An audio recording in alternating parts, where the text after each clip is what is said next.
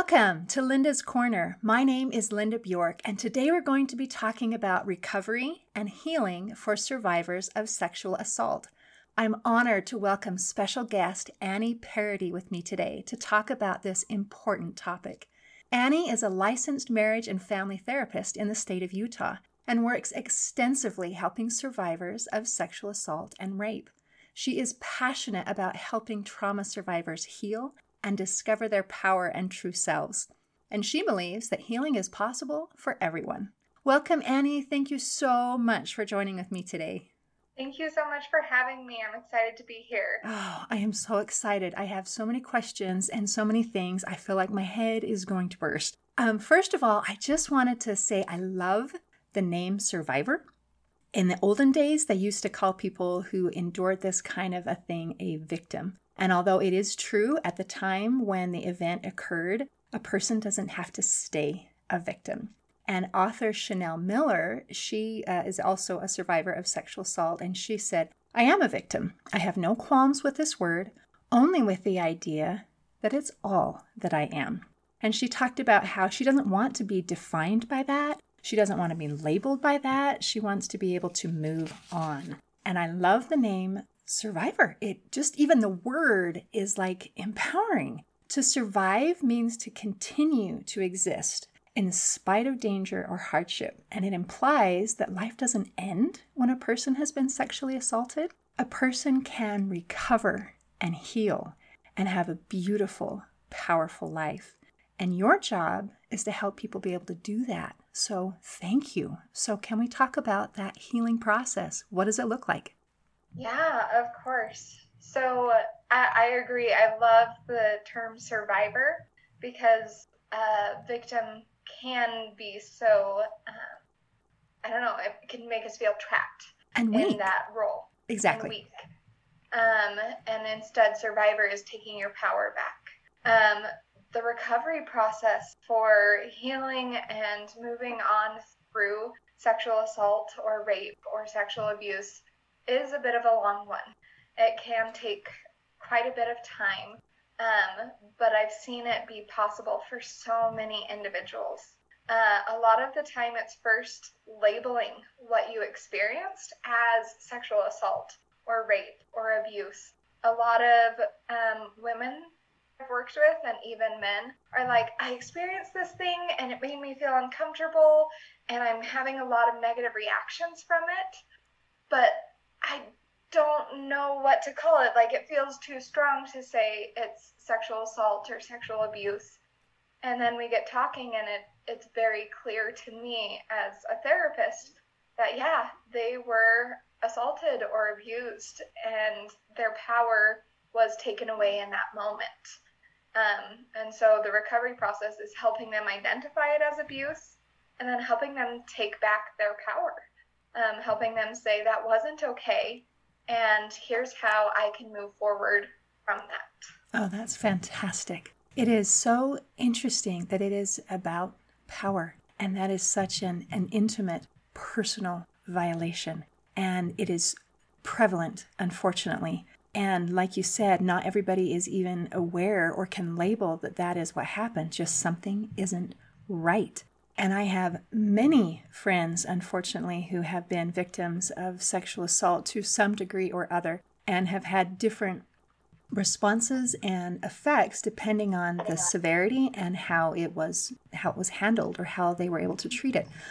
For example, I have one friend, I'll call her Mary, and she was molested uh, by a neighbor when she was a child. But she immediately went and told her parents, and they were able to address it right away. They talked to him. He apologized to her and to her parents. He got counseling. He was able to, um, you know, get himself in a better place. And although this event happened, she really doesn't have any any long-term effects from it at all. She can talk about it with no more emotion than, yeah, I remember that time I broke my leg, kind of a thing. And then I have another friend, and I'll call her Beth, and she was assaulted as a child, but it was so traumatic I, when we talked about it and I said, Why didn't you tell your parents? Because it happened multiple times. And she said, You don't understand. It was so traumatic and I was so young that my brain literally blocked it out. and I did not remember it. And it was not until she was an adult, married with kids, that it started to come back. Is that a common thing to just forget and to block things out? Because it's not the only person I know that's that's happened to. Um, it can be an experience that a lot of people have. I I would say it's not the norm. It's not like the most prevalent way that people experience it. But I have worked with people where they're like, oh, I just, you know, chalked it up to that's normal, or, you know, I didn't think about it, or it was so traumatic that I couldn't think about it. I couldn't remember it. Um, and a lot of it will depend on the age of the um, individual when they were assaulted. Um, if you're assaulted later in life, you're much more likely to remember more than if you're much younger. So, if someone is in that spot where they don't remember, because I, I have another friend who was having some health issues and also some emotional issues. And when she was visiting with her counselor, her counselor said, You know, the things that you are dealing with are actually usually attributed to a childhood trauma. Did anything ever happen to you? And she said, "Oh no, I don't think so." And then and then all of a sudden a name popped into her head and it was a relative and and tiny little pieces of, of memories and images and she still hasn't fully remembered it. She how do you how do you is there a way to get that out so that you can process it and get rid of it? Yeah, I mean, sometimes you don't even have to fully remember it. There's a book by Bessel van der Kolk called The Body Keeps the Score, and it talks about how those memories, even if we don't have more narrative memory of this happened and that happened and then another thing happened, we remember it in our bodies. We have reactions, emotions, and responses. And you can treat it through just managing those reactions and responses. So, one of my favorite trauma therapies is eye movement desensitization and reprocessing, uh, or EMDR. And I love that because we don't have to have narrative memory.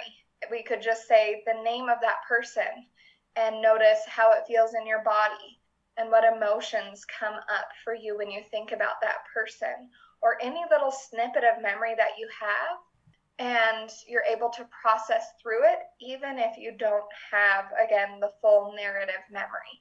And so i love that because you don't have to go digging and be like okay what is it? What actually happened? You can say i know something happened and i want to heal and move on and sometimes more parts of the memory come to the surface as you do EMDR, and other times it's just cleared out without needing to remember the full experience. Oh, that's wonderful because then you don't have to dig through all the garbage. And I think the less required digging, the better. And I'm so glad that you mentioned this tool because I saw in your bio that you wrote about it, but I'm not familiar with it at all. So will you please teach me? Because I love learning about tools that work.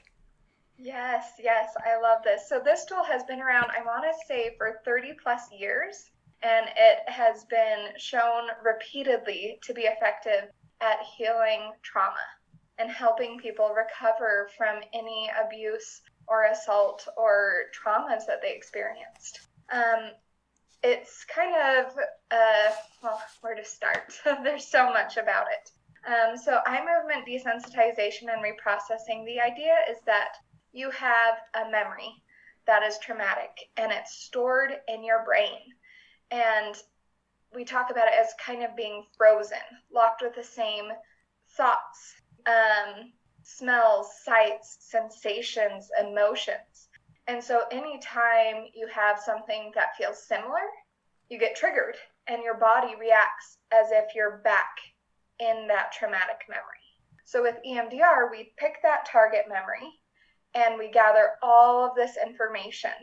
Okay, when you think of that memory, what's the worst part? When you think of that memory and that picture, um, what's the negative belief that you start to think about yourself? Then we say, what would you prefer to believe about yourself instead of that negative belief? And then we ask, I think, a very crucial question of how true does that positive statement feel when you think of the memory? So you might have an experience and the negative belief is, I'm not good enough. And what you want to believe is, I am good enough. But when you think about the memory, that positive statement of I'm enough or I'm good enough feels completely false. Then we explore what emotions come up when you think of this memory. What physical sensations and how disturbing is this memory to you on a scale of 0 to 10, where 0 is no disturbance or neutral and 10 is the highest disturbance you can imagine. So we gather all of this information, again, trying to identify what is locked inside of this memory. And then we pair it with eye movements. And uh, basically, you're moving your eyes back and forth, back and forth, back and forth. And what we think is happening is similar to what happens during rapid eye movement or REM sleep, that the eye movements are helping to reprocess all of this material we just gathered. Um, we also can use tapping. Uh, so it's called bilateral stimulation. You want to just make sure that both parts or both halves of your body are being stimulated. And the idea is when a trauma occurs, uh, usually the prefrontal cortex or the thinking part of our brain shuts off, as well as parts uh, in our left hemisphere, which are the language centers of our brain.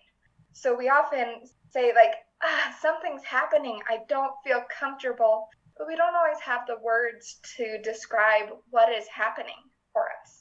And so, again, doing the bilateral stimulation activates both hemispheres of your brain and again helps to process that material, that trauma. That is amazing. And how many sessions, or how long is a session, and how many does it take, or, or does that depend on severity? But is there kind of a, a you know ballpark figure? Yeah, there is a ballpark figure. So ideally, EMDR sessions should be 90 minutes uh, with a lot of insurance and different things, you're uh, stuck with 50 minute sessions. Um, and so that may affect how many sessions you need. Uh, for one uh, isolated trauma, they say it takes about three to five sessions to clear that out. If you have a long history of trauma that's all interconnected, it's going to take a lot longer, right? Because you're going to have to work through each distinct experience as well as all of the connections you've made over that time. So I've seen some individuals come in and they're in and out of my office within two months, right? Other clients I've worked with for several years and we're still working and digging through their trauma. Wow. Several years. So, but I'm assuming that there's progress and improvement as you go throughout. Yeah. That is amazing. Okay. So it takes a couple of months at, at the minimum to be able to work through this kind of a thing. Yeah. Fascinating. Okay. That is that's really cool. And it works and you've seen it work and people are doing mm-hmm. great. Yeah. Yeah, and I've seen it work both personally for my own trauma as well as professionally as the therapist uh, providing that treatment. Wow, and it's really cool. I love tools that work. I, I just think that that's wonderful, and um, and I love that that it, you don't have to carry it forever. That you can let it go, mm-hmm.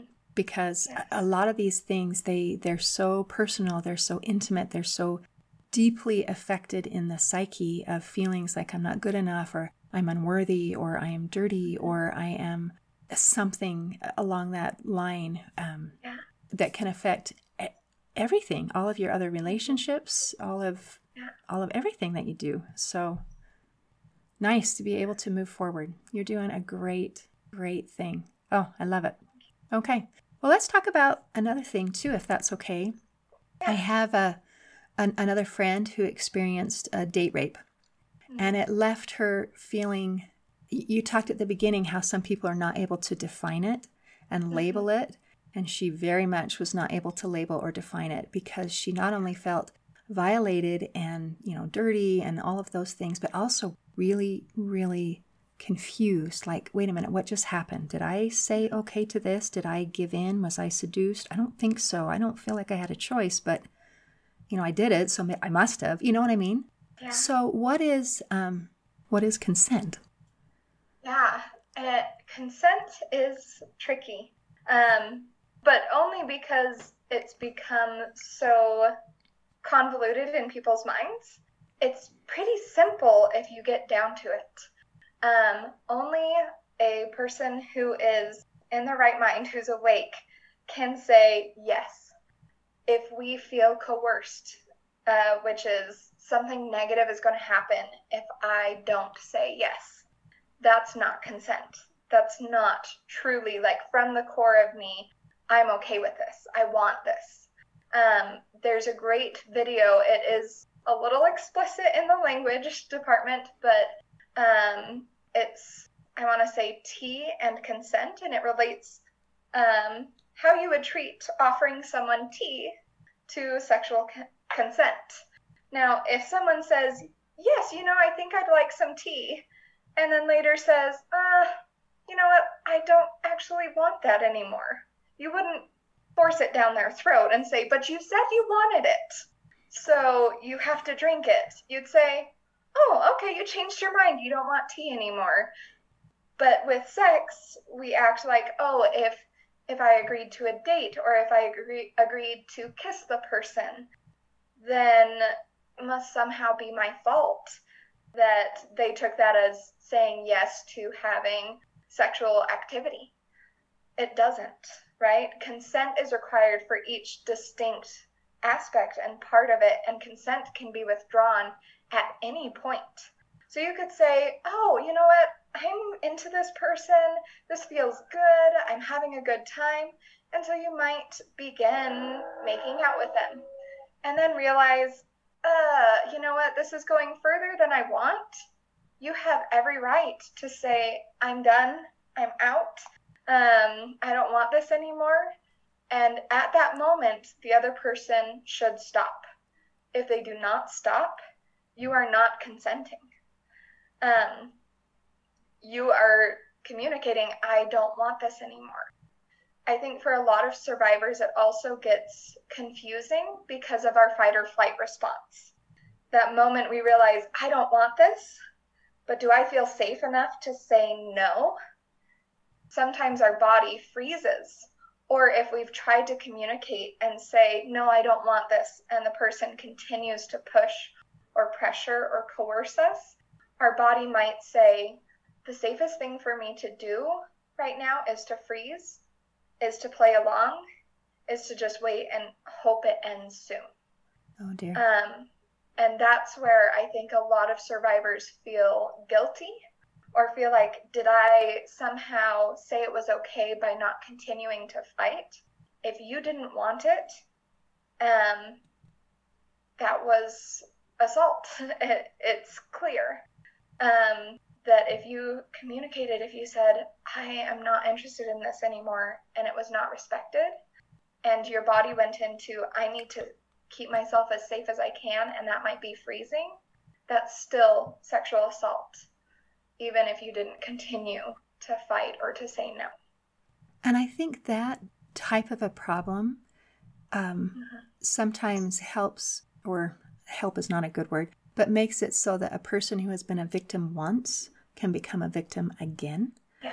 because they think, okay, I just have to freeze and just get it over with because you know not good things are going to happen, and and that's because I, I, know a couple people where that has been the case, where once a, a pattern has been established, it continues. Yeah, and that's that's horrible.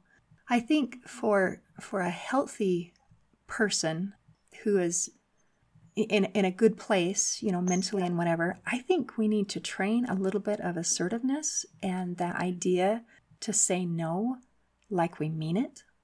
Mm-hmm. I don't think a, a, lot of times we want to just keep people happy and um, we don't want any conflict. And so we, we go along with things that we shouldn't. But that doesn't of course, change anything that shouldn't have taken place, but I think it's empowering for for people. Assault can happen to men and women, but I think it happens more often to women to to say it's it's okay to say no. Yeah, yeah, and I think that is a really big problem. Um, I attended a training just a little bit ago about people pleasing and perfectionism, and how as women we often are trained through society and culture and family and friends to be quiet, to be soft, to not rock the boat too much. And that training can get really confusing when we're in a, a romantic situation or a dating or uh, even a marriage where we're like, well, I'm supposed to, you know, be nice and please my partner and uh, participate in this, but I don't want to. It's confusing. And I think assertiveness training would be a great resource to uh, women as well as men who have been uh, assaulted or um, who are survivors of sexual assault and rape because being able to say no and say no confidently and assertively does help protect you. It, and at the same time, it may not prevent sexual assault or rape because those who want to hurt you will hurt you regardless. Wow. And that is unfortunately very true, which is a really frustrating situation. So I guess our, our first step is to be assertive and to do the mm-hmm. best that we can and to be in the right place at the right time. Don't ask for it by being in a situation that is not safe. And then the second is if something does happen, let's fix it. Yeah, and I, I think we need to be clear that even making out on someone's bed is not asking to be sexually assaulted.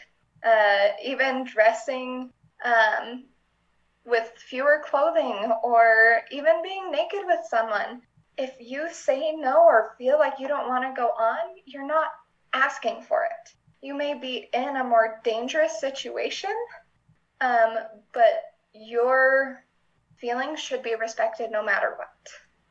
You're still in charge of you. You're you're yeah. in charge of your person. You're in charge of your body, and you have a right to say no. Yes. And and it sounds like that's one of your key messages is that you have a right mm-hmm. to say no. And yeah. and if that right was violated, then that wasn't appropriate Fantastic. This is amazing. Is there anything else specifically that you wanted to make sure that we covered? I think I would want to say to anyone who has been hurt, been traumatized, that there is hope and healing. That you do not have to carry those scars with you forever. Um, just as our body heals itself, our mind and our emotions, we can heal from it it will take time and it will take acknowledging that hey what happened to me wasn't okay um, but if you do that you can find happiness on the other side as a survivor and in identifying as a survivor you can help so many other people um, if that feels good for you if that feels like part of your healing journey to reach out and support other uh, women and men who have been hurt and then it it makes something good that can come out of something that was bad. Yes. And that's always I don't know. There's there's something kind of beautiful about that. Yeah. Well, thank you so much for joining with me today, Annie. In closing, I'd like to share a quote by author and rape crisis counselor Robert Uttaro. He said, But no matter how much evil I see, I think it's more important for everyone to understand that there is much more light than darkness. Today, I invite everyone to look for and embrace light.